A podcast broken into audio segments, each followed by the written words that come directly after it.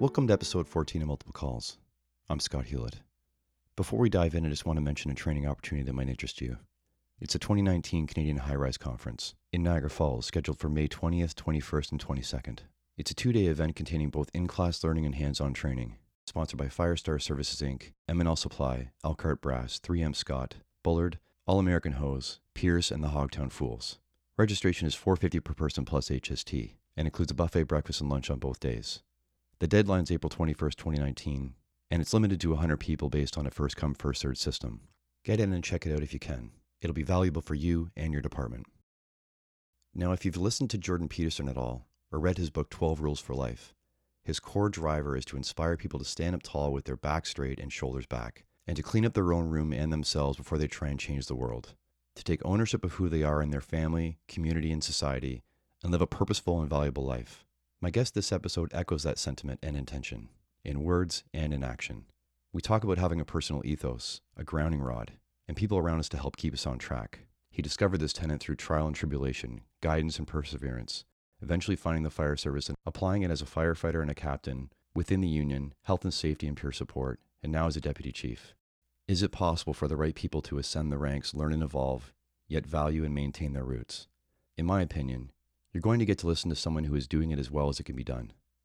It's my privilege to bring you Rob Martin. Hey, Rob. How's it going? It's going well. Good. Thanks for coming here to do this.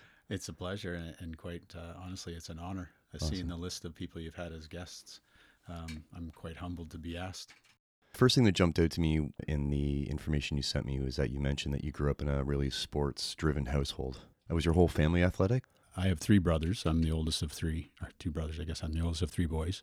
My mother was very much involved in sports. Uh, she played hockey actually while she was pregnant with me. She was still playing hockey. I think it was before there's, you know, Team Canada, Team Ontario, that kind of stuff, but she was definitely playing at a high level. And then, you know, her love of that sport flowed over into having me on skates by two and then my brothers. And so we we were definitely an athletic household, um, not just with hockey, but we took up lacrosse, soccer, baseball, all the different sports. Knowing now kind of what everything costs, I'm surprised that they were able to make it all work. And certainly knowing how much running around there is and travel, it's pretty impressive, all the different things that they managed to get us involved in. Yeah, there's always that balance you're trying to achieve. Yeah. With keeping the kids out of trouble and letting them learn lessons from sports, but yeah. not overschedule them and run them down. Yeah, they definitely didn't have balance on that part of it. you still made it okay. Yeah, we, we I've survived, and we and my brothers survived. I think that uh, in terms of balance, one of the things I love about uh, what my brothers are doing with their younger ones is sort of adding in some of the musical pieces or other aspects that aren't just sports oriented. Well, what competitive sports did you play? Uh, hockey, lacrosse. Those are the primary ones. I dabbled in high school football certainly not good at it because I, you know, I started in grade nine, but I was an amazing bench warmer and support on the sidelines. Did you have any innate abilities in hockey and lacrosse? Did things come naturally on that end? You know, it's um, all I knew. So I, I, mean, I started skating at two, and certainly playing hockey by uh, I think it was four when I was you know in an organized league not a lot of memory actually in terms of anything but that. So I don't know that I'd call it innate or if it was, you know, my environment just sort of set me up to have the skill sets that were there. We used to shoot uh, hockey pucks at old TVs until we broke them.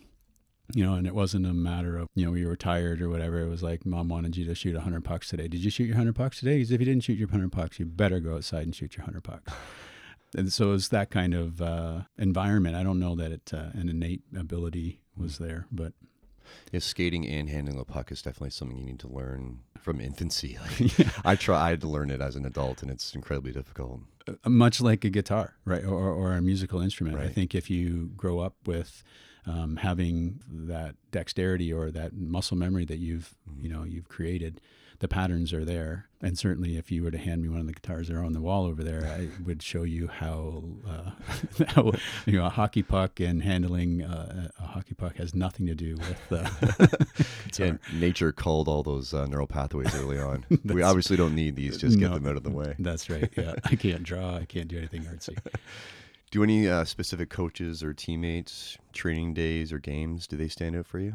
I would say probably my first coach is one that stands out the most. And all coaches, to be honest with you, anybody who's willing to give up their own time to nurture the youth and give them guidance. Uh, there's so many different people that you know provided me with you know, mentorship or truly setting me aside saying hey you know what about trying this what about trying that and just kind of coaching whether it be skill level or whether it be you know an attitude or whether it be the team play aspect jim raycraft was my first coach an exceptional human being and you know they say everything you need to know you learned in kindergarten I think everything I need to know I learned in novice hockey from a real gentleman from somebody who actually understood emotional intelligence as well as you know the game of hockey. So quite fortunate. How did you process uh, wins and losses and challenges initially, and how did he then influence that? It's an interesting uh, wins and losses were weren't really seen as wins and losses. It was just we're here as a team. We're going to play as a team. We're going to do everything we can. We're going to try hard. You know, it was about effort, not really outcome. And he emphasized a lot of times that a win, you know, that we did, but we really didn't try hard wasn't as important. And I mean, it's funny because, you know, I think of, I was four, five, six, seven years old at that time.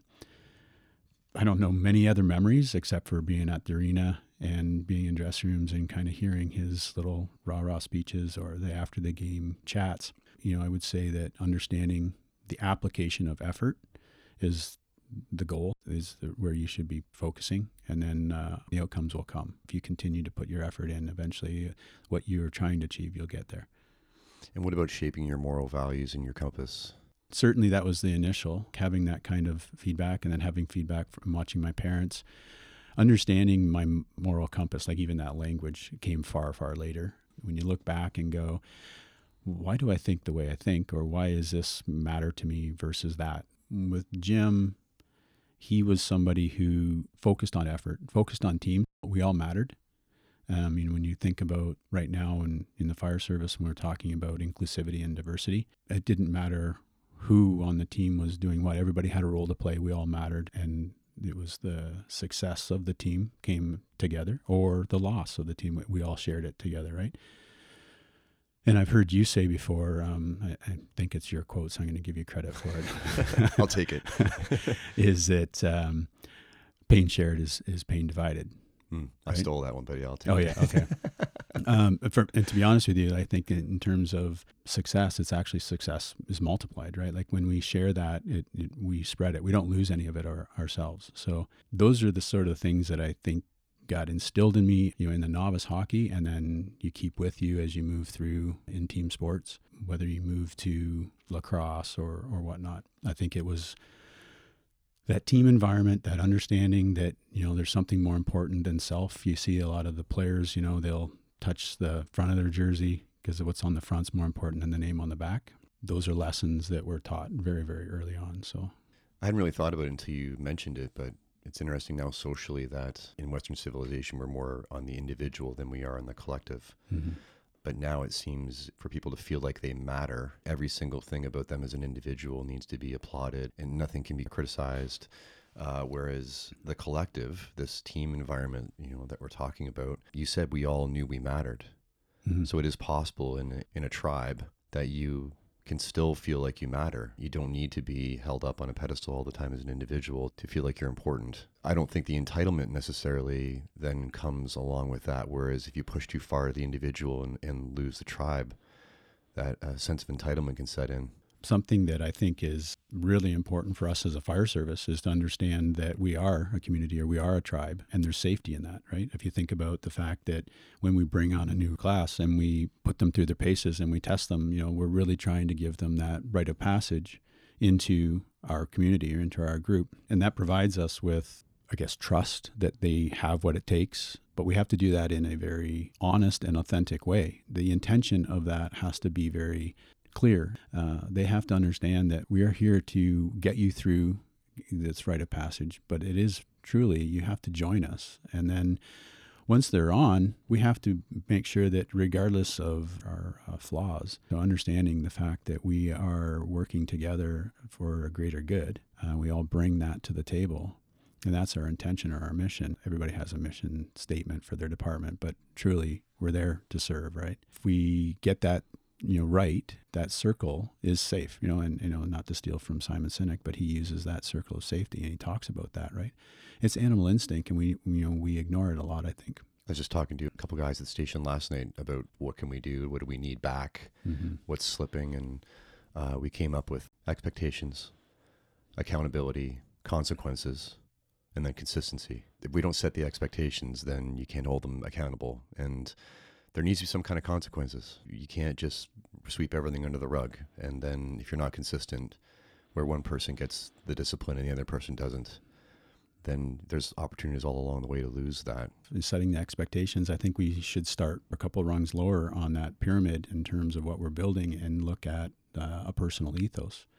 So, one of the things that we've instituted um, since I took on my role with every recruit class, I meet with them and I ask them a question, and that is, What's your personal ethos?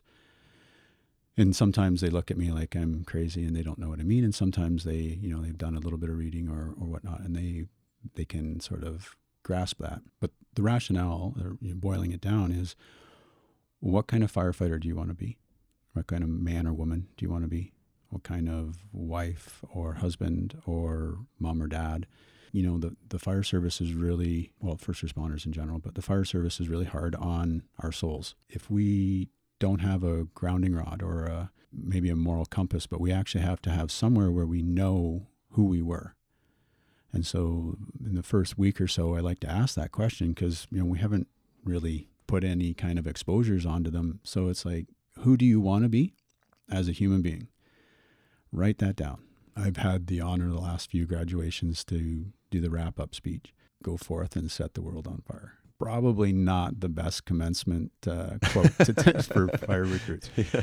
But I usually lead with that because it gets a chuckle. And then I drop into something a little bit deeper and I say to the, the families, we have asked all of your loved ones as they've joined our family to think about who they are, who they want to be. We're all always evolving. So there's hopefully a plan on who they want to become too.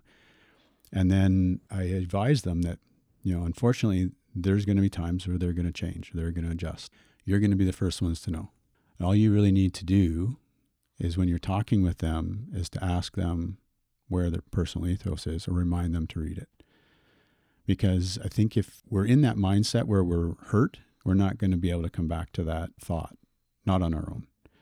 If we've written it down earlier and then somebody brings you know that point to us, we'll be able to go back to it and say, when I first started, this is my intention. This is who I wanted to be and, and certainly, you know, we're going to grow and adapt, and might be something that we review on a regular basis. You know, that would be maybe you know 2.0 of what we're working on. But they'd have the opportunity to reflect on that. Like I think reflection on whatever role we're in is really important. I do it weekly. I have daily meditations, but uh, I spend a fair bit of time on Sunday morning reflecting on my week. For me, it's a lot easier to make smaller adjustments than six months down the road or, or a year down the road, somebody to say, hey, you're an asshole.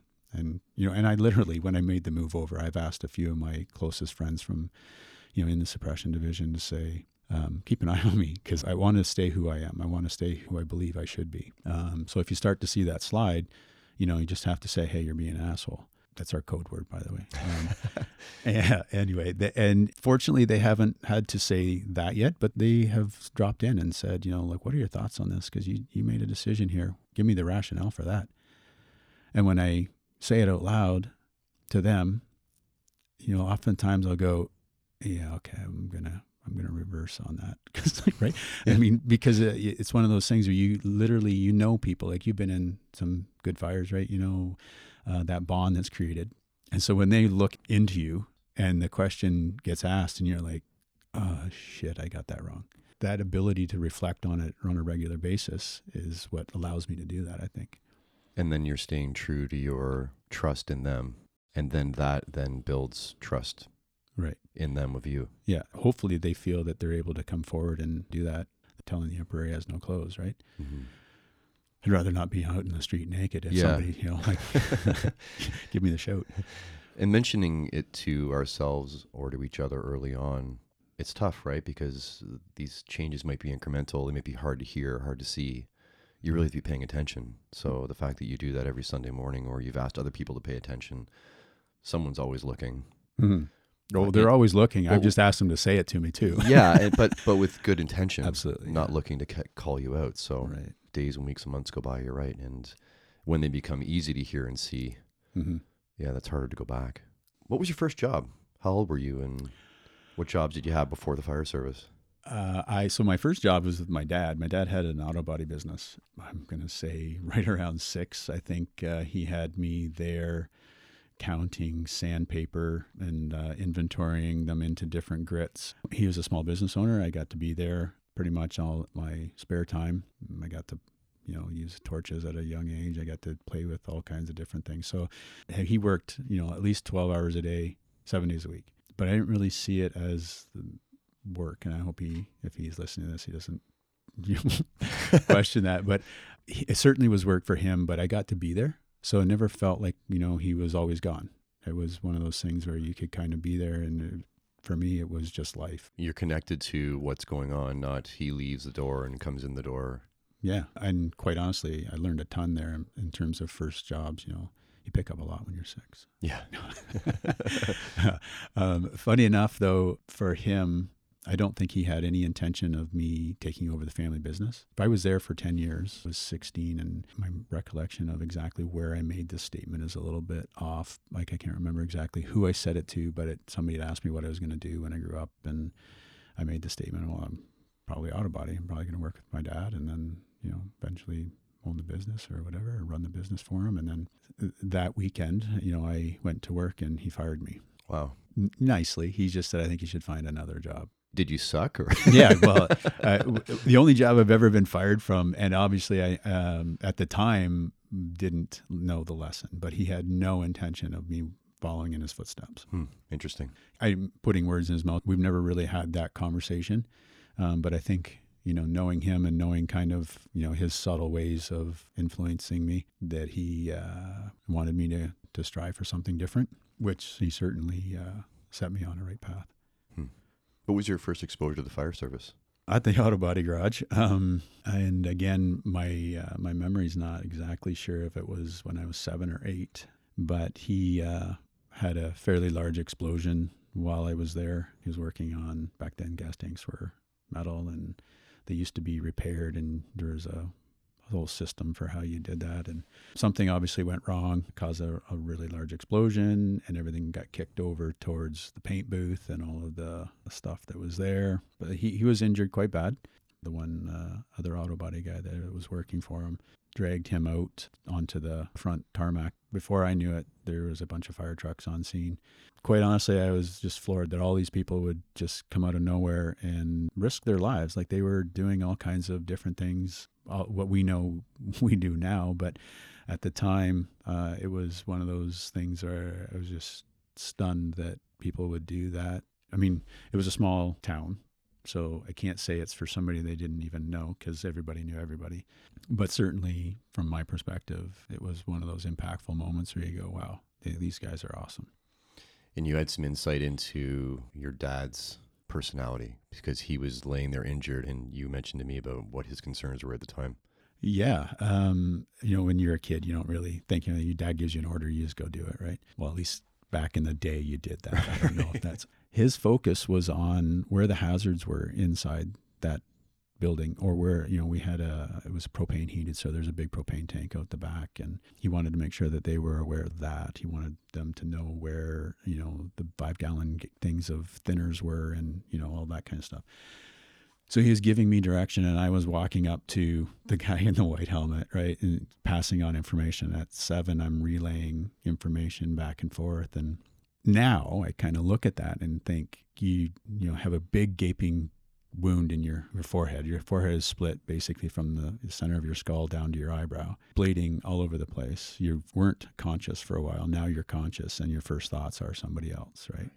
And to be honest with you, like even thinking about that now is one of those emotional moments where you kind of go, "What an amazing guy," right? Yeah. And um, yeah, so I think from a resilience standpoint, I learned a lot that day. I just didn't know I did until much later. I didn't see any moment where he felt he was a victim, where he um, had that victim mindset. it moved right away into rebuilding and becoming the survivor. Those are words I put around it at this point, but I think you know, like back then, I look at that thing, going, wow, there's an amazing lesson that I I got at that point because victim rarely comes into my mind, right? And I think it's from that. Was it a traumatic experience though for you at the same time? Mm, I don't I don't think so, but I don't want to dismiss, you know, like I think there's a lot of times that we experience things and we just have a good ability of of putting them into their little boxes. I mean, it was a different time too. Like, did you undergo counseling for that? How was that aspect handled? Was there a discussion about it? Because I think it would just be handled differently today than it would have been when we were kids. Whether that's right or wrong, there's no judgment on it. I just yeah. want to frame the difference. Yeah, certainly there was no I, no counseling, and I wouldn't say that there was any discussion that I recall. Probably the hardest part was going to see him in the hospital, right? Because you know, it's it's one thing to see him right after that event and kind of see how things go, but then he's up talking and giving me order, like telling me what to do, which is you know everything's back to normal. Yeah, right? we're good, except for that big uh, hole. Um, anyway, uh, the the hospital experience was probably something that stood with me or stayed with me for a bit. There was no discussion around it, but I think from our perspective, and certainly I, I agree with you, no judgment on all of that and no judgment on the fact that we do defer to counseling uh, quite early now. But I think his example was my counseling, right? Like it was that we're getting back to normal. We're just going to move from this to this, and we're going to move on. And um, we can't discount that. No, I, I, th- I think that it's a fine line when we talk about that phrase "suck it up." I think it's important for us to understand that we have an immense amount of resilience built in every human being and there are times when we need to tap into it, and then there's times when we need to take a knee. That awareness, I wish I had, you know, clarity on when that time is for each person. Yeah, like for everybody, it's going to be different, and every you know experience is going to be different. But I think there's a certain amount of strength that comes from being tested, failing, and then stepping back into the ring or stepping back up and, and taking that challenge again. And you build on that experience, it, it is a form of suck it up, right? And uh, I think it's important to understand that we can't just go down the path of every time we have something happen to us, we take a knee without picking on soccer players, but we could look at the difference between, you know, a hockey player like Gregory Campbell comes to mind. Slap shot in the leg, breaks his leg, stays on the ice because he doesn't want to leave his team shorthanded. You know, you see him in major pain, and then he skates off to the bench. You know, when the puck goes the other end. Are you kidding me? Right. Yeah, it comes back and he's like, "Oh yeah, his legs broke." That kind of resilience, and that comes from knowing there's something more important than you, mm-hmm. right? That there's that team, right? That's that loyalty to team. The, the team has become personal, right? We have a huge advantage in the fire service compared to other first responders in the fact that we have that team the fact that we have a bond, you know, and we have a kitchen table and we have ways of dealing with things and coming back in the team, it's a team focused or it's that unity focus, that tribe focus that we can draw on and we share our pain. And sometimes it's in very, you know, gory, graphic, maybe misunderstood ways, but we still do it versus other first responders. You know, when I think about a police officer who has to go to the same scenes that we would arrive at and deal with things. And then when we are leaving, they may end up having to stay with the body and sit there alone mm-hmm. And then write it out in their notebooks, all the details. And they don't have anybody to talk about that with when they aren't going back to their cruiser and joking with their buddies. They're going back to their cruiser alone and going off to the next call after. If we don't take advantage of that extra piece that we have, we might as well not have it. You need to acknowledge it and be grateful for it. Yeah, yeah, for sure. Yeah. Do you think Suck It Up is sort of a pop culture carryover from the deeper, truer sense of Stoicism? There's a lot of benefits from Stoicism. Mm-hmm. For sure. And to say there's benefits from it doesn't mean it's the only way to approach every situation. But the intent of Suck It Up, that's where that came from, but it misses the mark. Yeah, so I'm glad you said that because I, I don't know if I want to say it's a carryover because carryover means that it was properly applied in the first place Or it's like a distant echo where you don't get the entire story. It's a catchphrase. I think it's a misunderstood piece. It is improperly applied. If you look at Stoicism and converting that over to, you know, somewhat of a more uh, recent, like from a psychological standpoint, it's emotional regulation, understanding yourself. So know thyself, back to that personal ethos. Who am I? Who do I want to be? And then you have the incident, the trauma, or the whatever that's going on in life, and you get to choose your response. And I think that that's where emotional regulation is applied. And if the proper response is take a knee, to be honest, like if I was telling Gregory Campbell, dude, take a knee, you just broke your leg, and it's a hockey game. No lives are at risk. And you have to just admire the courage that's done in that moment. And you're kind of like, wow, like that's so impressive. I would say that Stoicism, emotional regulation, if applied correctly, is about witnessing the event, having that second of pause or that moment to be able to say, what's going on right now? How do I want to be present? How do I want to appear and respond to this? And then following through with that and not being reactive to it. Because quite honestly, there are going to be times when you need to to ask for help. And there's going to be times when you need to tough it out that's a decision that only you can make. It. You can't make it if you haven't pounded a grounding rod in to say who I am. And in every situation, it's it's going to be different, but who you want to be and who you are isn't. Like that's the part that you know if you've done that without going woo woo, but if you've done some of that internal work to really determine what kind of person you are, uh, you'll know the answer. And it really then just becomes a practice of the pause. Be able to pause in that moment and apply the appropriate response.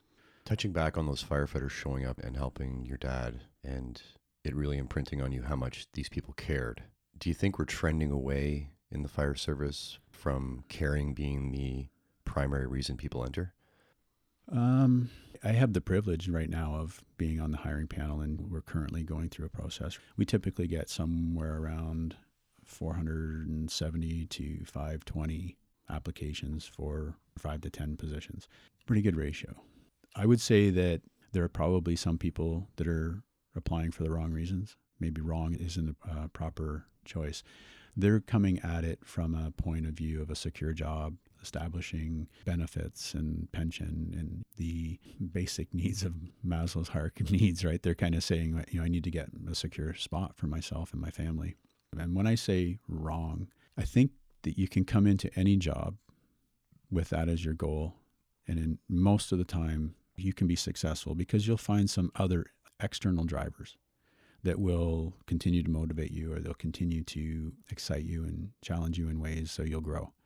In the fire service, you have to have that extra piece that you truly want to serve, that you want to do the right thing at the right time for all people.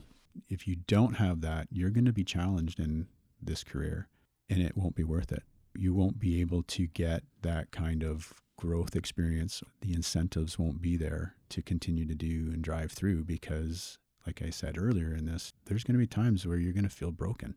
There's going to be times when you have to do that self reflection of who am I, who I want to be. And if you have come into the career for that stability only of a good paying job and benefits, you'll look at it and think, oh, that trade off really isn't worth it we can talk cancer, we can talk OSIs, we can talk PTSD. All of those things are chipping away at your soul. And, you know, I truly think we got to do stuff on a regular basis to mitigate that. And if you don't have that internal driver, that spark, to be honest with you, I still don't really see a lot of people making it through the process that don't have that. It's so obvious in interviews. I was going to say it must be hard because you're hearing the same thing from everybody. But I guess if you've been in it long enough and you're self aware enough, you can see it. That's interesting to me. Yeah, well, I could be totally full of shit. Quite honestly, I think it's really easy to see. So I don't want to dismiss the fact or make assumptions that I'm getting it right all the time. But one of the things that we do uh, in our department is we have a panel. So it's a representation from somebody who's in the increment process, so they're not quite a first class. We have representation from first class. We have representation from the officer level, hmm. and then a union representative from the executive is is also present on the panel. So they're helping select, right? So everybody's got a bullshit meter. Mm-hmm. I like that. The other deputy and myself sit on that panel, as well as um, we have uh, an assistant chief who's got an HR background who has probably the best bullshit meter out of all of us. And you're right, we do hear a lot of the same things from The rhetoric, yeah. yeah. But you only have to go one or two questions deep in that. You know, I'm sure you've heard of the five whys. I forget the guy's first name, but the guy who originated Toyota, he has that five whys. Why are we doing this? You know, and then you answer it, and then, well, why are you doing that? Right. And then you answer it, and you keep. So, So really, five year olds are right when they're asking you questions. oh god, yeah. I mean, they understand the the intricacies of life for sure. We mess them up for. You know, Right. Yeah. um, so you only have to go a couple whys deep in the question for them to actually not know the answer. And when they don't, you find out it's somewhat superficial. Or when you ask why, you get like somebody who really knows themselves. It's in the first time when you ask it, they give you a why that blows you away, right. right? And you go, oh, Yeah. We'll be here for an hour if I ask you another why. Yeah. yeah, yeah. So I think that's why I say it is uh, easy to tell. Is if there's one person in the room who goes, "Yeah, I don't know," I call bullshit. We don't move on, right? Right. Really, it's not wrong to want those things for yourself or for your family. It's only wrong if that's your only driver. Yeah, you said that a lot better than I did. Yeah. Well, but, uh, well done. but I get I get to hear it all from you and then filter it and then re- repackage it. So yeah, I think they need to have more than just that reason. Not only to be a great firefighter, but to survive it. I think it's important that you have that internal drive. I also find it kind of ironic that if you're getting into the job for a selfish reason, yes, you mentioned on the negative end of the things we face with PTSD and. OSIs and cancer and such, but you're also missing out on the joyous experience you can have. You're really missing the experience. Mhm. There is a true personal experience you can have through this career. And if you come in with a selfish reason, you don't get to have that. You're not going to get there. Absolutely. I think that that's a really good point. We talked about acknowledging the kitchen table or acknowledging that bond. If you're not making use of it, you're missing out in a big way, for sure. You know, I have two brothers who I love dearly. Uh, we got great bonds, but I also have a huge fire family. And even on family day, I take a moment to actually acknowledge that fire family. Like, there's been some amazing guidance that's come through that. I am not who I am today without any of those people, right? And that can be the person, it might be the crustiest, saltiest person on the job who's constantly cutting you down out of love, of course, but, you know, is going through that process of, you know, when you make a mistake, they're happy to point it out. But they're also that person that, you know, when you do take a knee, they're the first one there to wrap their arm around you and lift you back up and say, I got you, man. Like, good job. What choices did you make as a young man that were opportunities for you to learn valuable lessons? You mean what bad choices? Just, uh, obviously, just, just yeah. choices. Yeah. There's good ones and bad ones. We learned from both of them. So Um, I find I learn from bad choices so much better, um, or quicker. I'm not sure. Um, at the age of 16, I was looking for a new job.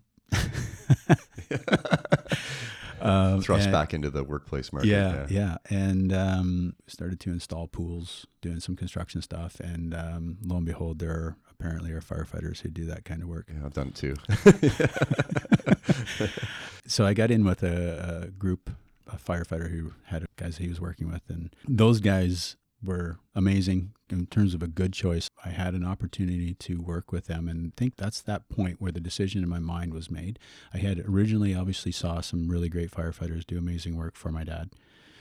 And you know, at that fire, and then at 16, you know, 17, I'm working with these guys, and they are a ball of laughs, right? Like we're working hard, digging and slugging concrete, doing all that stuff, but there's not one moment that isn't fun. And uh, for me, it really felt like the dressing room at a game. There was lots of shit chucking. There's lots of You recognized it early. yeah. Essentially, there's no chance I'm making it to pro hockey, and to be in that dressing room to get paid for it. But there's another option. I can hang out with you guys. So for me, that was sort of a, a pivoting point. I knew kind of what I wanted to do, and then started on that path to say, hey, what do I need to do to get there? And everybody kept saying at the time, go get a trade, right? Go become an electrician, a plumber, or whatever. Uh, so I had started down that journey to become an electrician. That's one of the better choices that I made. I also made some not so smart choices. I met a girl, I got married early. You know, she got pregnant. You know, I have an amazing son from it. So there's no regrets. Everything that I did through that, I should preface this with the fact that I learned so much through that. And at the time, you know, the divorce, the, know, that kind of stuff is painful. And I wouldn't recommend anybody at 21 go and become a dad, you know, saying, hey, this is a really easy pathway. It certainly wasn't. But the lessons that I learned, the life choices I had to make, and the focus that I had to have really got me lined up for who I am now and where I am in my life. Because if I was to just do whatever I wanted in my 20s, not to say that that's a bad thing, because you and you have your your children when you're a little older. There's a lot of things that I had accomplished by the time my friends were actually starting to have kids and my son was 10 and i'd kind of gone through all of those processes and now i'm in my 40s my son is grown up he's got a job he's moving on. I have some friends who are in their 40s them and their wives are expecting right? So it's like wow you got some hard, you got another 20 years right. of some interesting i mean and those are joyous years for them too sure. for sure but um, just a different piece around that. You mentioned broken bones and workplace accidents as well Oh yeah, I forgot I mentioned that. so I yeah, broken bones. I you know those were obviously not necessarily choices, but the acts that I was doing beforehand were choices, and so I would say understanding decision and consequence. Those lessons were taught pretty early. So you know I think I can make that jump on a dirt bike. Oh no, can't. Workplace accident. I was going through the electrical trade, or I guess at the time it was a refrigeration trade. Uh, made a choice to use a ladder that was at a a factory that I was working at rather than the one that was on the roof of the van that my employer supplied me.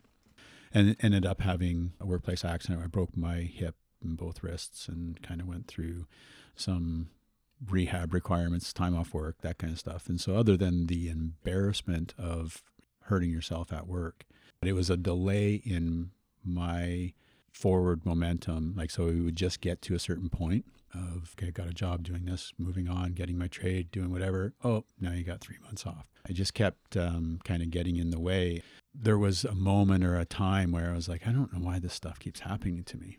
And actually, somebody had asked it to me out loud at a family event. And when it got asked out loud, it was one of those moments where you kind of go, uh, yeah, oh, I do. I know why this is happening to me now because I'm choosing it. I'm making these choices that uh, acknowledgement, you know, that sort of recognition, I think then gave me the power to say, okay, if this, then that. I'm not somebody who really worries. I kind of think worry is a wasted emotion, but I will, if this, then that, all the different scenarios so that I know what I'm going to do if this happens and I know what I'm going to do if that happens and kind of go through that process. Mm-hmm. And that practice came about because I wanted to try new things. I wanted to do a whole bunch of stuff, right? And whether it be dirt biking or whether it be, you know, playing hockey, whether whatever, I wanted to try all these different things, but I had to think about all the consequences and what's the worst that could happen here? This could happen. Okay, so what if I do this instead? Right now I can look back and go, oh, I learned that then. But at the time you don't really know you're learning it, right? You're just kind of applying certain things in, in a random way. And I think as we age, we start to realize, you know, it's just like in business. There's a bunch of different business models, and if you don't apply them at the right time, they don't work. Mm-hmm. If you don't know the model, you can't repeat it. So it's important to kind of know both, right? You have to have the timing right you also have to understand the structure and the model that you're using. Same with the decision making process for me. I didn't have the timing right for a while. And then for the longest time, I really didn't understand what I was doing. But now I feel like I've got both, but it was because of those lessons. Had you experienced physical setbacks in sports before the workplace stuff? Yeah. At, you know, I think I was 12 or 13. I broke my arm playing hockey. Just to tell you how competitive my mom is. Sorry, mom, I'm going to tell a story. I broke my arm. I believe it was the second period she was coaching. She had me sit on the end of the bench and wait till the end of the game because, you know, that's what a good team player does. And then it was funny because she was telling me it wasn't broken. I think because she wanted to try and alleviate any fear. But as a 12 year old, you know what your arm's supposed to look like. And you have seen a broken arm when it's both, right? It was clearly not, right? so it's like, okay, she's clearly lying to me at this moment. But a good team player stays on the bench and we'll do what we have to do. Yeah. so I had a few setbacks, but it would be more my hobbies you know, or, or workplaces that kind of set me back. And how does this influence then how you're dialoguing with people on the job that have workplace injuries or have setbacks?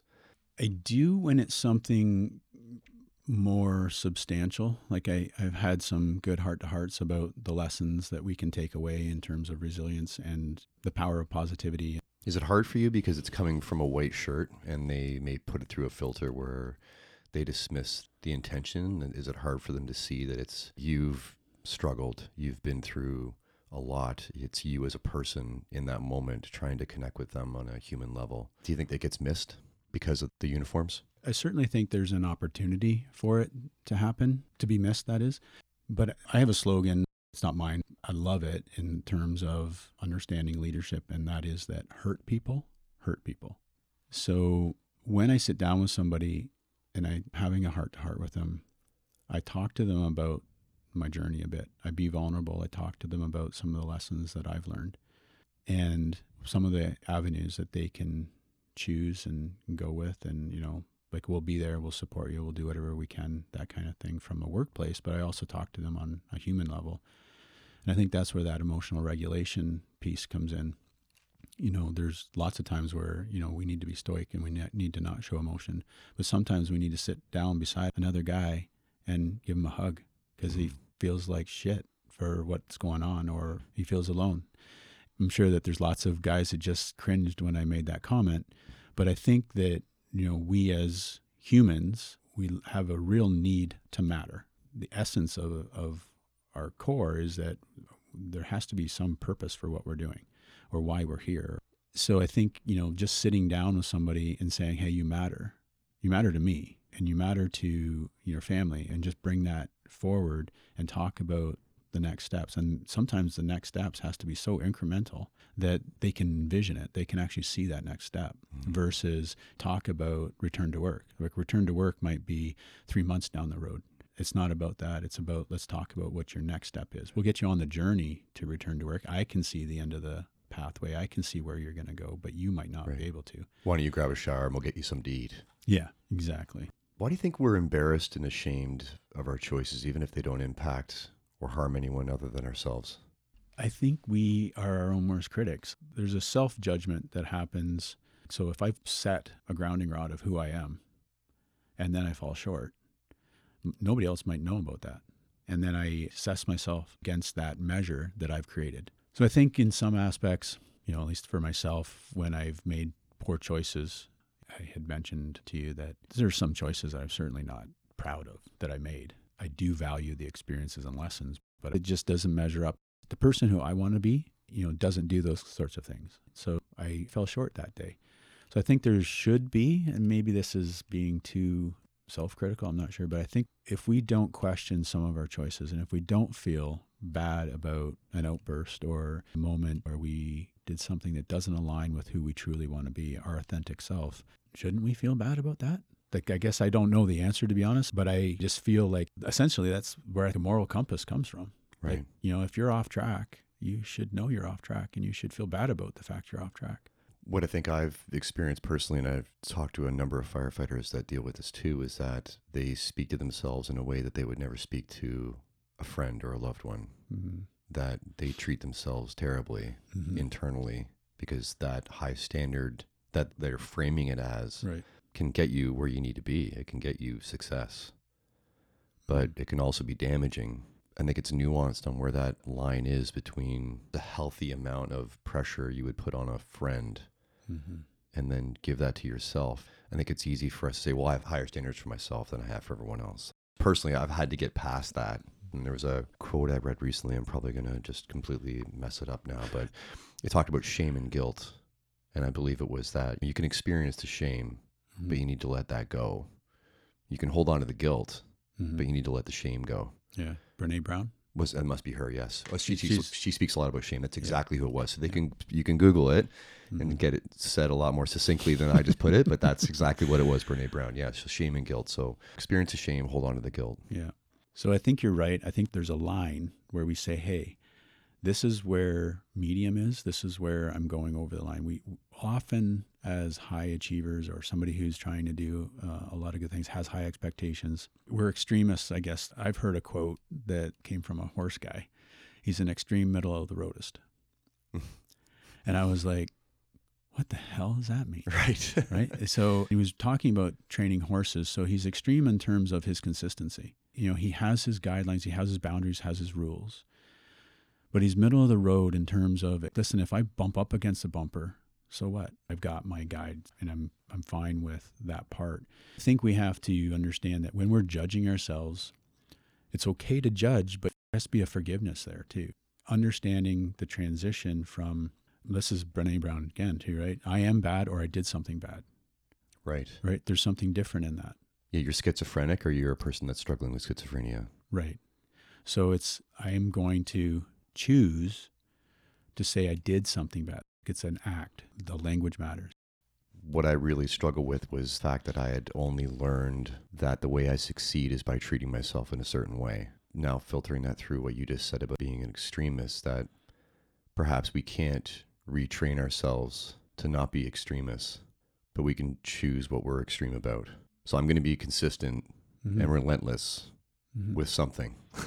be passionate. Like, don't lose your passion. Right. I didn't know that I could still be successful and grow by being good to myself along the way. It had to be harsh, it had to be unmoving. While we're on the topic of throwing out quotes, you've heard you can't pour from an empty cup, right?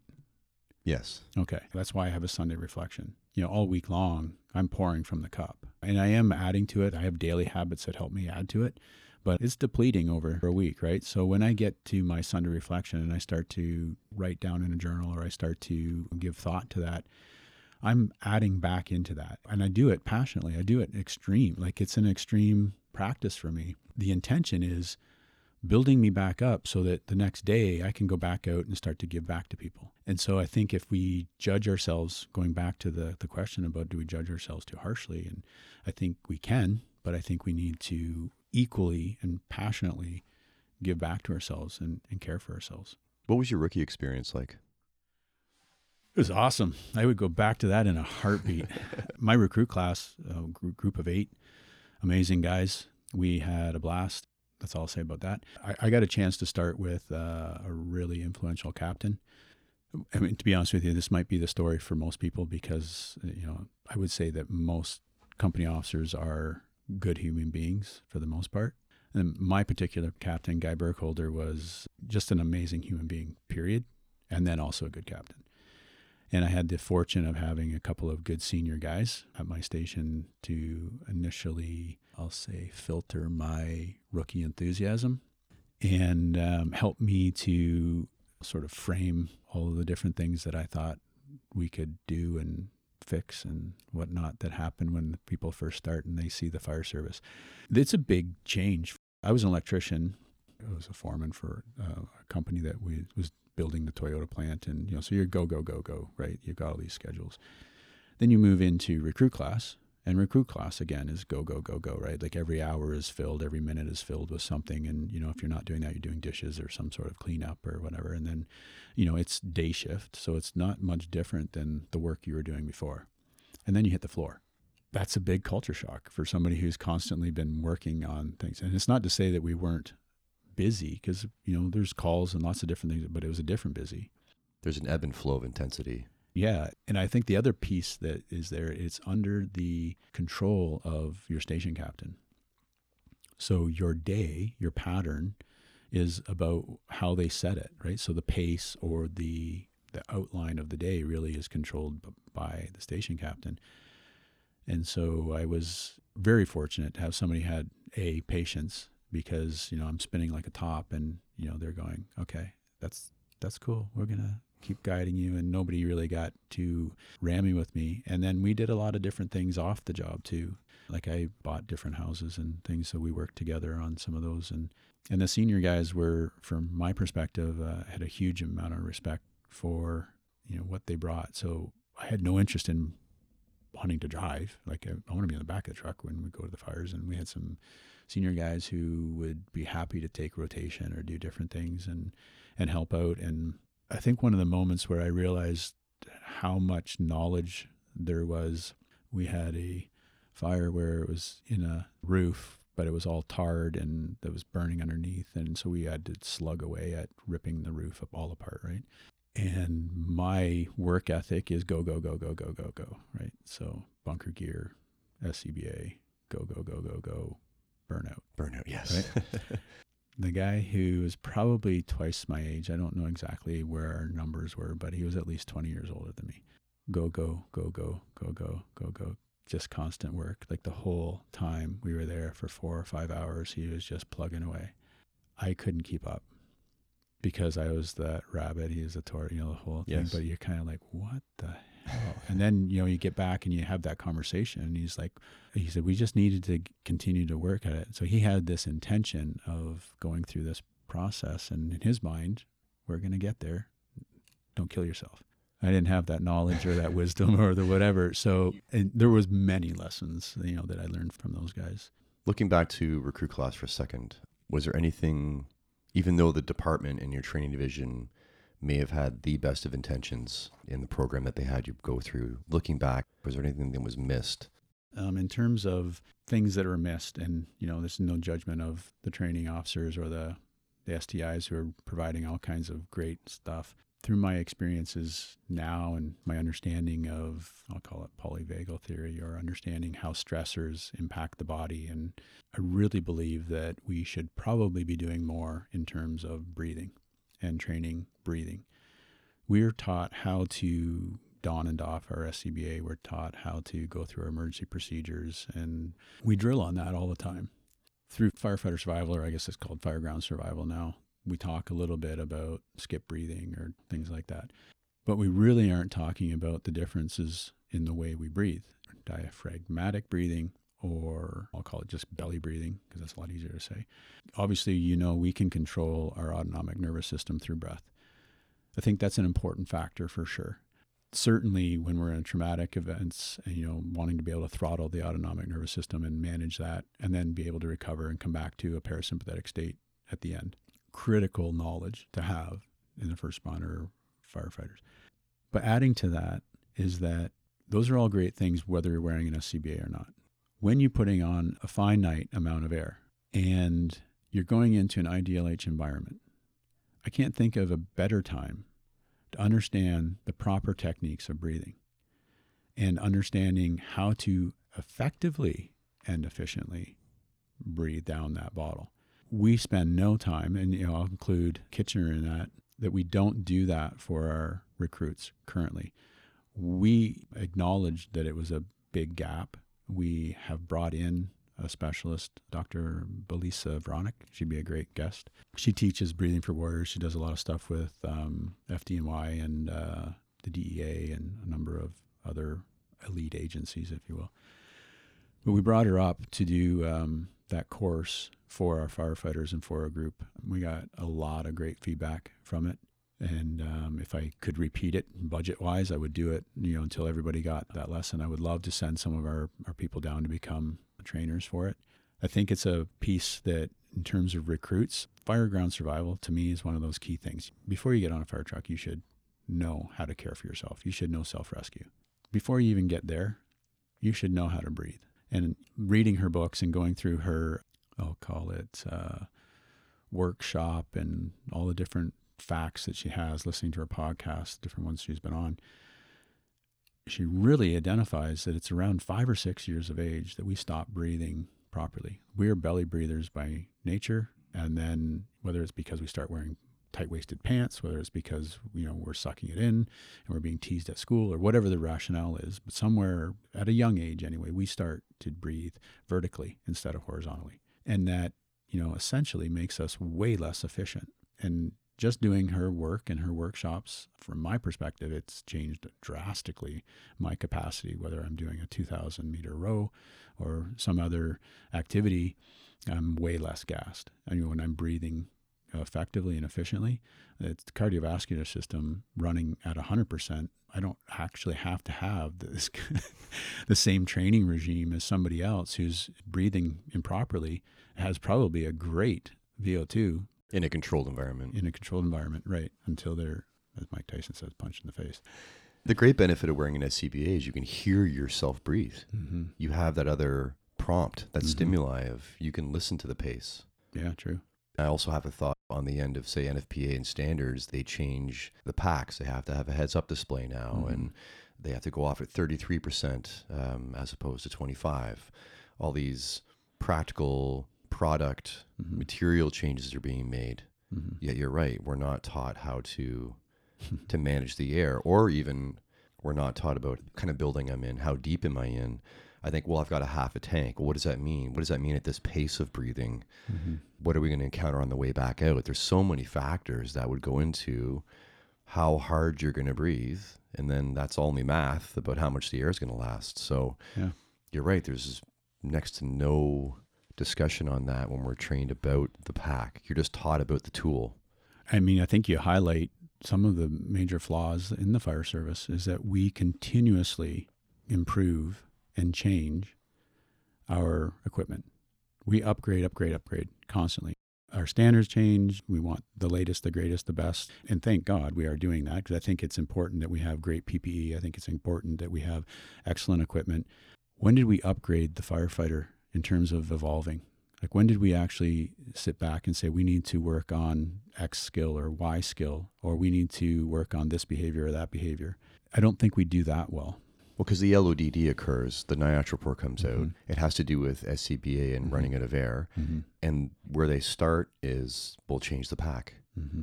Now that we're just talking about this, seems short sighted. Change the user and the pack. Change Yeah. both. Yeah, But you change one, that doesn't change how the person's using it.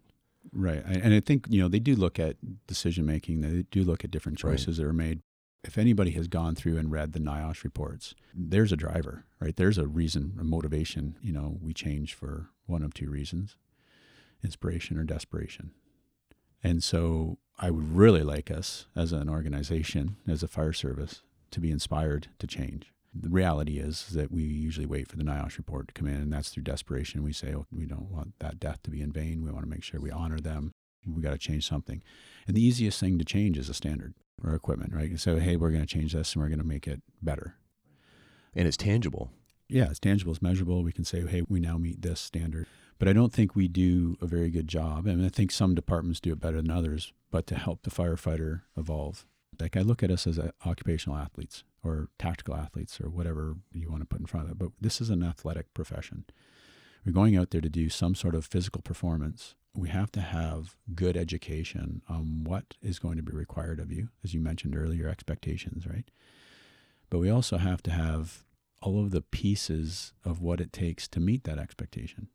And so some of it is equipment, clearly. Some of it might be drilling, so we just become more efficient. You know, and I think some departments do that really, really well. And I think some of it is about we have to look at how we do things. That's tough. Like tradition is huge in our culture. So when you say this is the way we've always done it, you know, we get that all the time, but that's not necessarily meaning that in today's world, that might have been a totally valid point back in the day or a valid reason for doing something back in the day. But as the whole society and everything changes, we need to be reviewing these and saying, okay, are we still doing things the way we should be doing them? Well, this is where marketing serves corporations and doesn't serve the people, where you think, oh, if I just wear those shoes that that person wears, Mm-hmm. I'll be awesome. Yeah. Whereas that person could probably wear sandals and crush you. Yeah. It doesn't matter if I wear Nikes, I can't dunk. right, right. You're not going to get the benefit of it. no. And I think when you're in sports, to keep going with that, you really do learn that. I'll use mountain biking as an example. Okay. A ten thousand dollar mountain bike and Mhm. give it to five different people, and one person that's gone through progressing in all their skills will get the full benefit of that bike. Right. But most people won't be able to tell the difference. Yeah, so tackling it from both ways. Mm-hmm. You've had some health issues to face during firefighting. When did they come on, and how did you notice them? We had a fairly substantial, it was an entire city block. It was part of a factory that was in one of our downtown core. It was called Panel Veneer. They made veneered paneling. Pretty substantial fire, total loss. It got ripping really fast. So I was at that fire. I was at the end of the stick for a lot of hours, you know, going through lots of bottles, you know, and then eventually no bottles at the end. You know, you come back, you do your decon, you do whatever, and then months and months and sometimes years and decades go by before you might uh, find any kind of consequences from that. But I started to get lesions, and I call them lesions now because at the time I was like, oh, I have ringworm. I live on a farm. It's normal. I'll just you know put my Actin on it, and we'll maybe we'll get rid of it. continued with that process because, you know, like anybody, I'm good at denial. So I just continued to do that for a few months. And I would say that without my wife, I probably would have continued with that path until, you know, flesh eating disease took over. um, but she uh, recognized some other changes that were going on. I'm a person who wakes up at 5:30 every morning. Just something I, that's over the years has been that way, and I was starting to sleep in till eight, like solid rock sleeping. And for her, that threw flags. She's like, something's not right. So she uh, made an appointment. I went and had some discussions, and at first we didn't really know what was going on. Long story short, uh, one of my other visits, there was a uh, visiting dermatological oncologist or something like that from Brazil. And he came in and saw the lesions and right away said, oh, huh, it's CTCL, which is cutaneous T cell lymphoma. You know, obviously, by looking at it, it's probably not the best bedside manner because he can't make that diagnosis visually. You know, have to send it away. So my family doctor wasn't overly impressed with that. She made some apologies to me. We did do a biopsy. Um, it came back inconclusive. So we went through this back and forth. What is it? What, what's going on? I am of the mindset of survivor, right? So at no point did I ever go, oh my God, they used the C word, uh, cancer, just in case. um, so my mindset was like, well, let's just, you know, whatever the next step is, I'm just going to go, you know, we'll deal with this. My wife, though, she hit it from me very well, but she you know, certainly struggled um, because for her, the what ifs were really scary, right? And she knows, you know, the fire service is plagued with cancer risks. We had an appointment made for some sort of uh, intervention, and it was about six or seven months away, which to me didn't make any sense. If we were going to catch it early, why would we wait so long? But that's our system. And we're still kind of waiting on doing a second biopsy and kind of getting more conclusive evidence. In the meantime, uh, my wife again made an appointment to go to a naturopath who practiced in Germany, where they work hand in hand with MDs on oncology. And so she had a really good uh, protocol. And by the time I got to my dermatological oncologist from Canada, in uh, seven months later, I had no lesions to show. Everything had kind of gone away. Back and forth, we went with it is this, it isn't that long story short is that there's been no diagnosis because in order to get a diagnosis, I have to stop living my lifestyle the way I do. So I quit drinking. I eat uh, primarily low carb, borderline keto. I do intermittent fasting. I meditate. I do yoga. I do like I changed my life drastically as part of the protocol. I joke around. I do shrooms, but not the kind of shrooms you like. You know, so chaga and different things. Yeah, but, they're great. Know, yeah. Yeah. So I drastically changed my life back then. And at the time, it was a major overhaul, right? It took a lot to, to do that, but I was highly motivated. Back to the desperation. No problem with willpower because I'm highly motivated. You know, you fast forward that as they go through three years, they say, we have to have a lesion to test. So go off the diet then if you think that's controlling it. So I go off a couple times and they start to come back. And I'm like, what am I doing? Like, wow. Why not just live my life this way and I don't have lesions? Watch and listen to your body. Yeah. So lesion free, I have been for about 10 years, maybe not 10 because it comes and goes. I do get them on occasion when I'm vacationing and, you know, my diet isn't as tight, but I can easily recover back from it. I think those lessons, though, taking them back to the fire service and saying, hey guys, we can probably change our lifestyles and really impact our overall wellness. Is this what sort of steered you towards health and safety and peer support?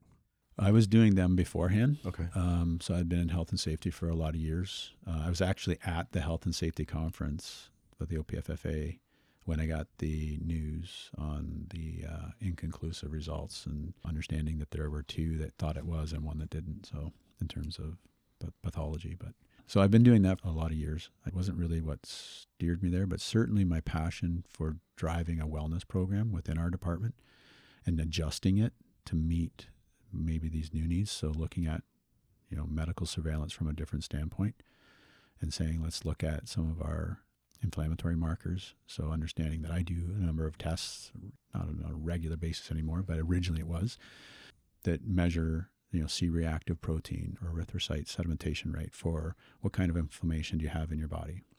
Is it high? If so, why? And then you as a an informed firefighter would, if I said, hey, listen, you've got high markers. You know, you have high heavy metals, you have this, you have that. You can go and take that to your family doctor and have a conversation about here's my results. And that gives you more awareness for you, but it also gives you leverage to actually get some of the testing done that most doctors won't do in Ontario because of age restrictions, you know, with the OHIP system. So, Yeah, they want to do less and less now. yeah, I just heard that they're going to try and reduce even more. You mentioned four doctors theory, Paul Chek. So that's a good segue. Paul Chek is uh, a unique character. When I first started to read about him and, and read, read his book and started to learn about him, he was mostly in what I'd call physiology. And he had some somatic things in terms of the breathing, body breathing, or different aspects from that. But he has four doctors, and so he, one doctor is Dr. Diet. You have to have your nutrition right. And your nutrition needs and my nutrition needs might be different but we have to make sure that we're getting the diet right for each individual. He has uh, doctor movement, so we need to functionally move properly throughout the day, every day. One of the firefighters just recently, we were chatting, and he's like, "Hey, the motion is the lotion." I was like, "Yeah, that's right. I've been sitting at a desk too long because I'm not as movable at this moment." Doctor Quiet is uh, his third one, and he talks about the fact that whether that be sleep or that be re- recovery or that be meditation or something of that aspect, we need to actually intentionally recover. You have to put downtime into your schedule. You have to actually properly do that. And then uh, the last one he calls Dr. Happy. So, of course, if you float those four out there for most people, they'd be like, know, that kind of sounds hokey. Happiness, though, it's about meaning. It's about, you know, having purpose. So that's the part where we've missed a lot in the fire service. It's inherent in our job right? If you come into the job, you know, you've got that internal drive. We need to recognize and acknowledge it and celebrate it so that you stay connected to your purpose and you can celebrate yourself and appreciate what you're doing out there for the community. So we've added those four pillars. We call them something slightly different, but we have nutrition, you know, we have movement, we have a rehab recovery section, and then we have purpose and meaning and all of those sorts of things. So those are the four doctors. What made you want to become an officer? And when did you know you were ready for it? Uh, well, you know, we talked earlier about imposter syndrome, so I don't honestly know that I thought I was ready for it. I don't know what makes me think that. You know, when we're kind of going through that process, whether it's humble, because I think leaders need to maintain that, and that's a value that I really aspire to have or to maintain. That's my intention. I want to be humble, so I think it came from that. But the decision to become a captain partly came from discussions that I was having at home with my wife and changes that I wanted to start to make. Like, I think my initial start with Captain Burkholder, that environment was so amazing. I wanted to try and recreate that. And not to say that, you know, I was ever in a bad, like, I had good officers all the way through, great group of crewmates all the way through. So I don't think that there was ever a time where I was like, oh my God, I got to get out of this situation. It was never that. But I thought, you know, wow, how awesome that the guy created this great atmosphere for me and for our team.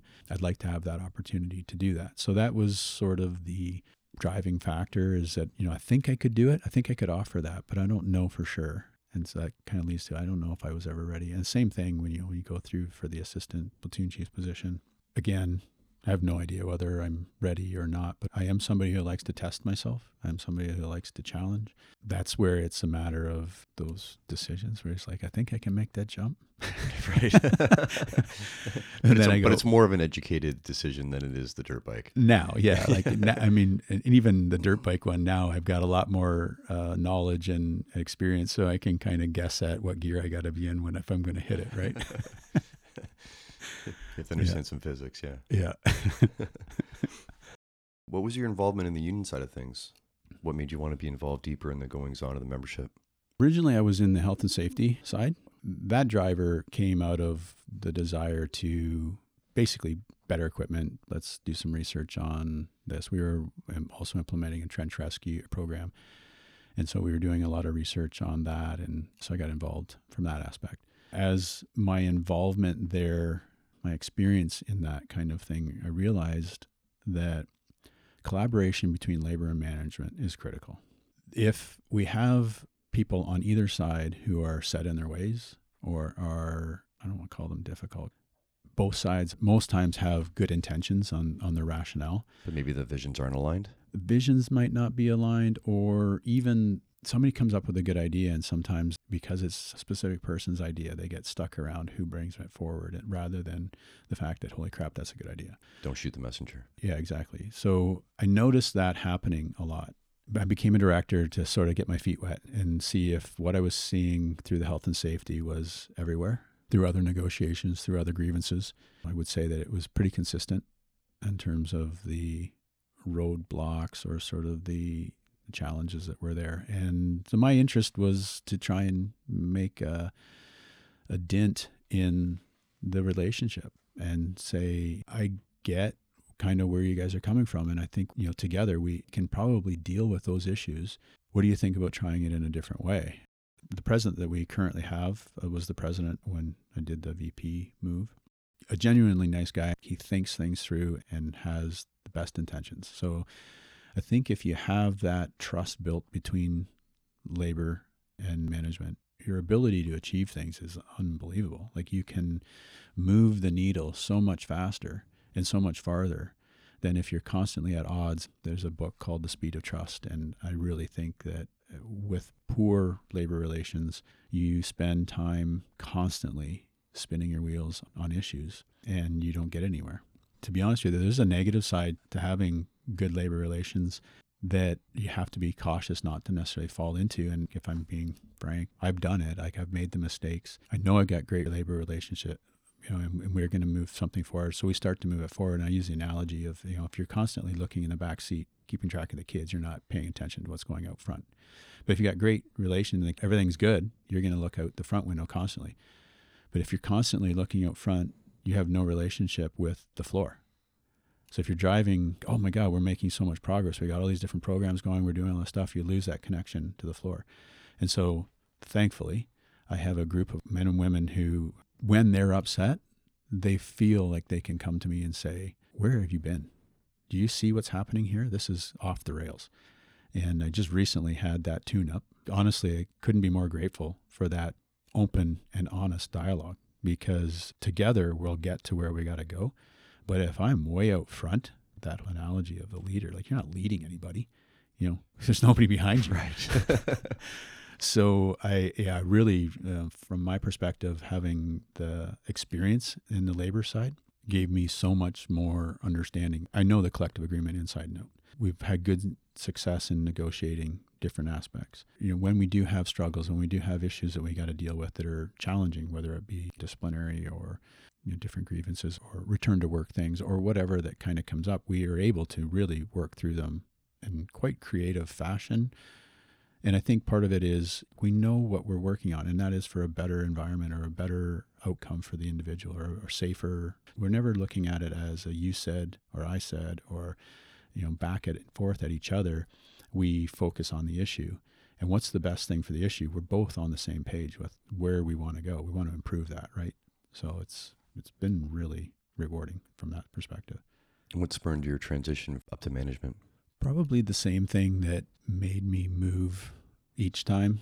I felt like I had something to offer. I felt like there was a bunch of different pieces that we could kind of put into play that would make firefighters' lives safer, communities safer, there was a number of things that we could implement that were no cost. It's just we need to change kind of how we do things or rejig things. And we had a um, changeover of management. Well, essentially, entire top left. Some of them retired, and uh, one moved on to another department. And so we got a new chief.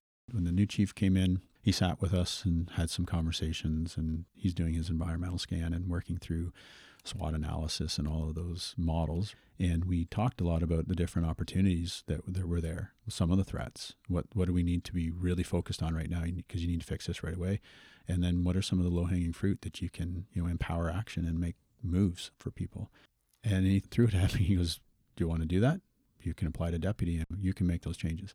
It's funny because at the time I was reading a book called Ego is the Enemy. And uh, I really struggled with Am I making this decision out of ego?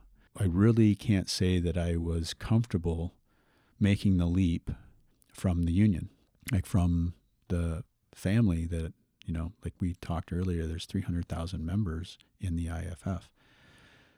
So for me to kind of leave that and not be seen as one of them anymore, that was my identity. You know, as much as I tried to not have that, I truly focused on having friendships outside the job and keeping a balance.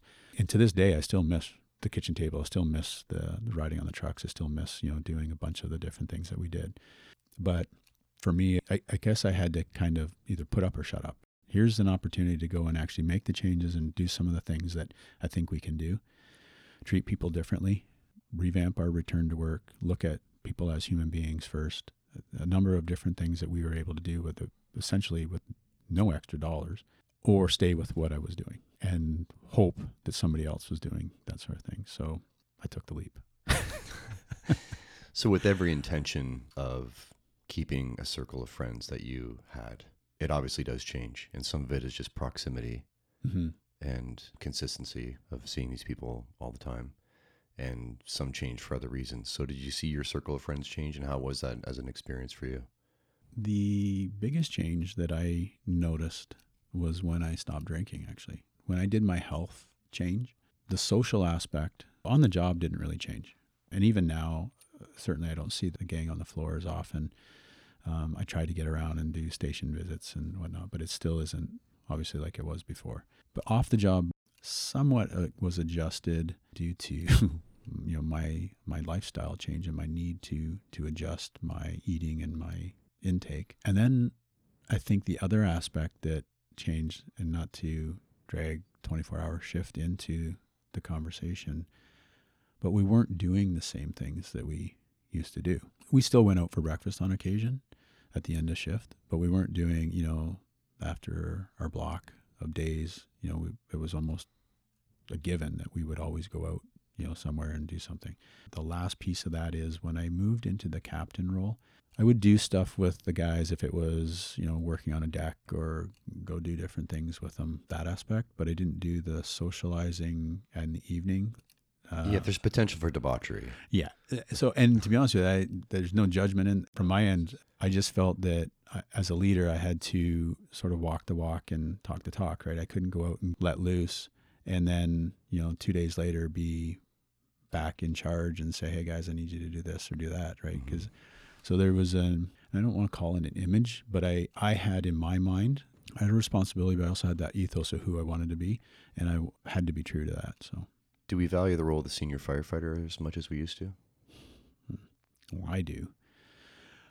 To, hmm, I'm not sure that the senior firefighter values themselves as much as they used to. And the reason that I say that is the senior firefighter, when I and it's not that long ago, like I, I'm on 20 years, so it's not like I'm you know some old crusty guy, but they tuned you in. Like when you stepped out of line, they tuned you in, and I not necessarily in a bad way. Like sometimes it was just out of uh, it would just be a one liner that would you know you kind of go, oh that stung. I don't see that, and I think you know possibly some of that is has to do with you know our environments and you know just trying to create a more inclusive and supportive environment. So, you know, the senior guy would have to be more um, tactful. Tactful, yeah. And I would say if your intention is there, like you actually, you know, your intention is pure, you're going to actually want to help this person versus, you know, I just, I'm pissed off. It comes through. So even if they come through with the wrong word, but their intention's there, I think that the firefighter is going to pick up on that. But if your intention is just to be an asshole, then clearly that's going to come through too. Yeah, I noticed that as a training officer that if you're belligerent all the time, it gets dismissed. But if you're solid, yeah, and then once in a while something happens and you're belligerent, right. it stands out. yeah, yeah. I mean, and because they know what you're passionate about, right? Mm-hmm. And you're walking the walk, and you can do it. You know, and that's the part that I think the senior firefighter role. It might be a, like coming at it on both ends. I valued it a lot when I was on the floor. First as a rookie, and then maybe not as much in you know that five to ten year gap. But then as an officer, holy crap, that's your go to. That's the person who you rely on to help you with some of the stuff that you're doing, mm-hmm. or that you know in the station or whatever.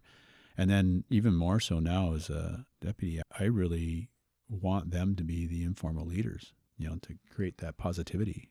Those are the guys who I, you know, now that when they come to me and go, why did you do that? And then they, you kind of look at them and you start to rationalize it. And they, it's like, okay, never mind. I'll make that change. like socially and culturally, then as a service, do we do ourselves and others a disservice by seeing promoting and moving up as the only way to show your value and your worth? Yeah, that's a good question. Um, so I'm going to put something out there that I think won't be overly popular. I truly believe in recognizing people for their performance and for their efforts.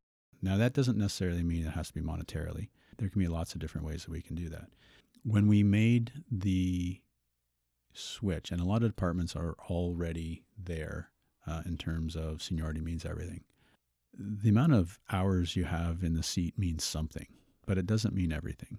If you have the hours in the seat and you have the passion and you have the um, connection to share that information and willingness, yeah, we should reward that with something. To me, that's where we kind of missed the boat on both sides, like whether it be labor or management, when we transitioned to the 369. We probably should have put some pieces around that to say, we want to recognize the efforts, the passion, and the return that you're giving back.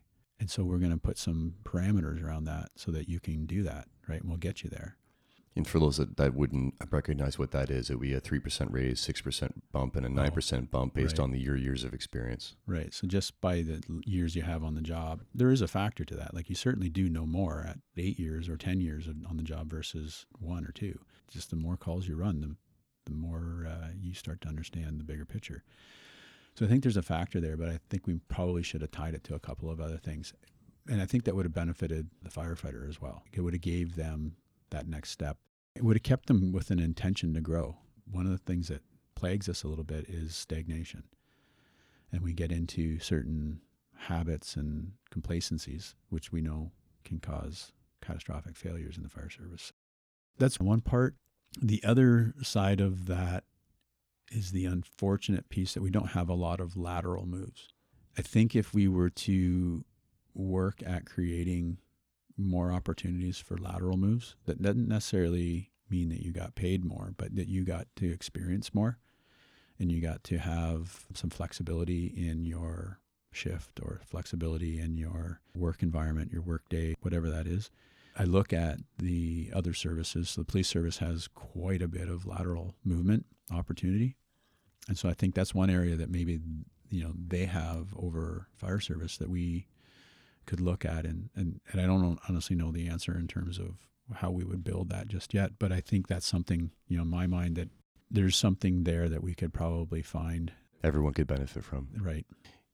You became involved in a couple of interesting projects post 9 11. Yeah.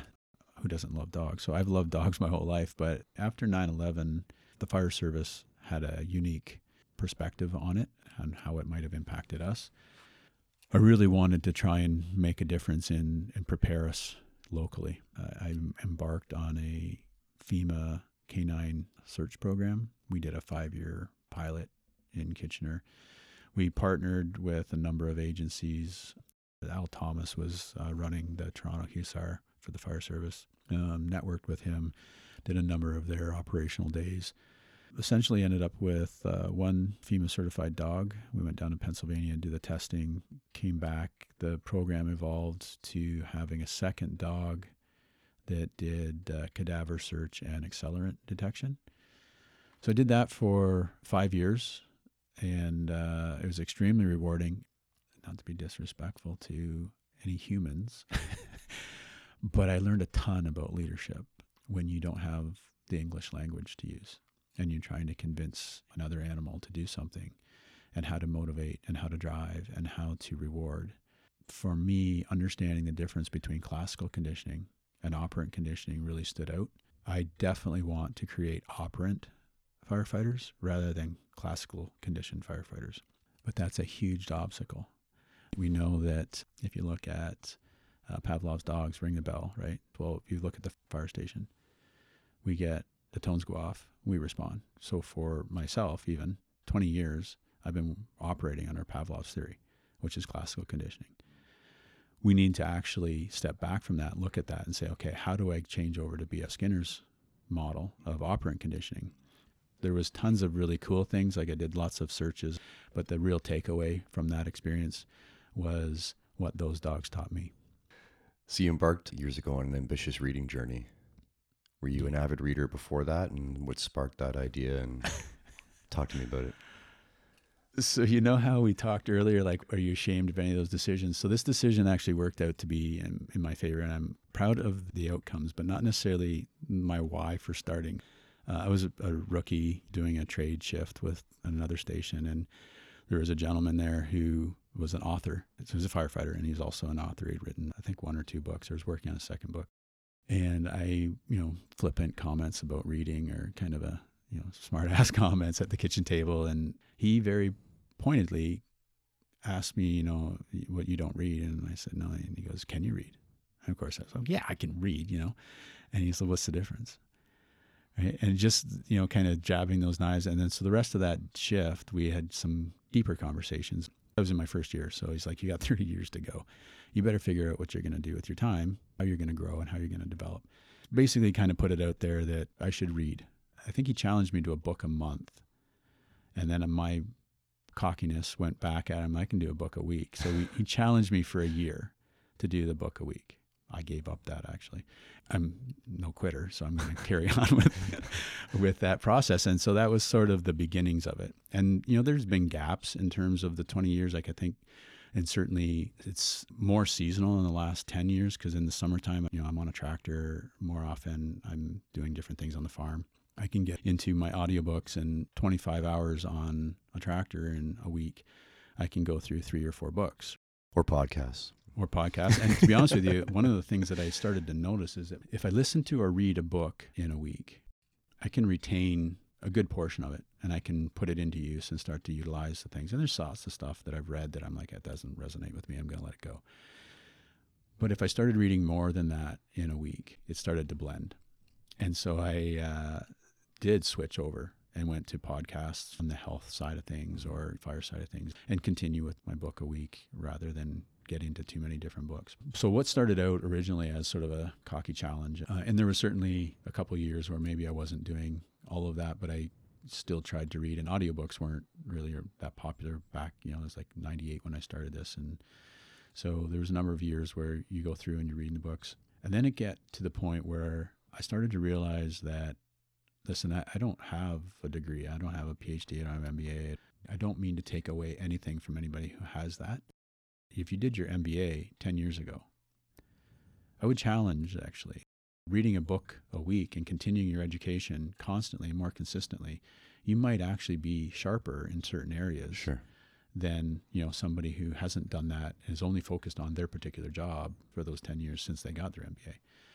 So I think there's a certain part of me that sort of switched over to I want to make up for not having that degree. So I have an analogy about my role in management. And that's that I have to speak a number of different languages. I have to speak firefighter.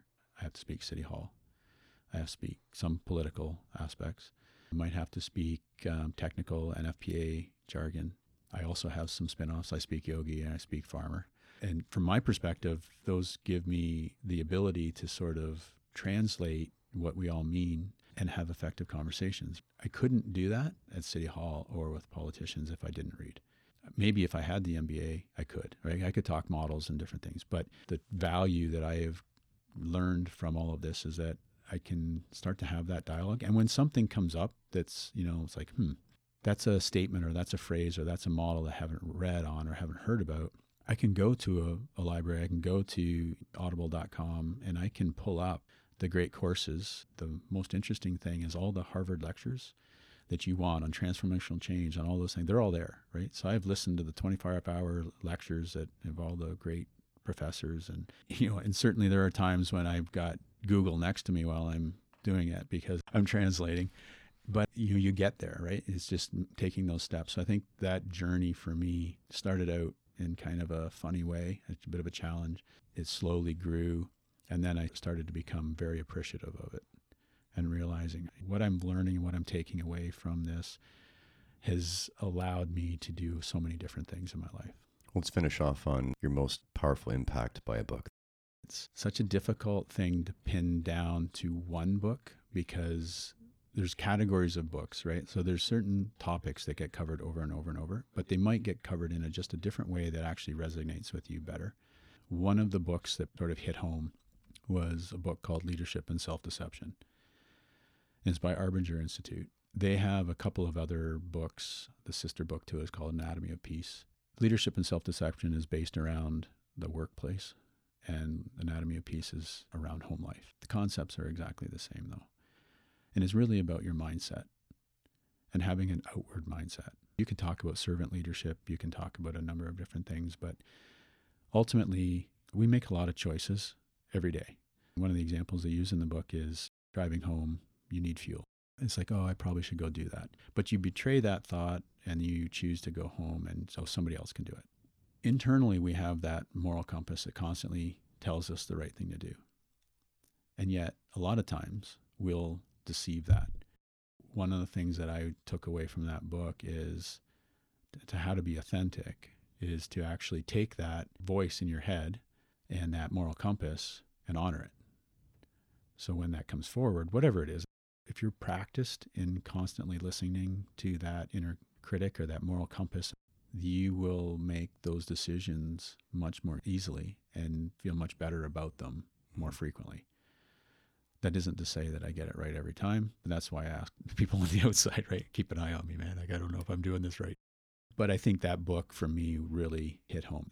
Good leadership starts with self awareness and emotional regulation. And that book really explained it in a good way. Well, I appreciate the conversation today. Thank you. It's been awesome.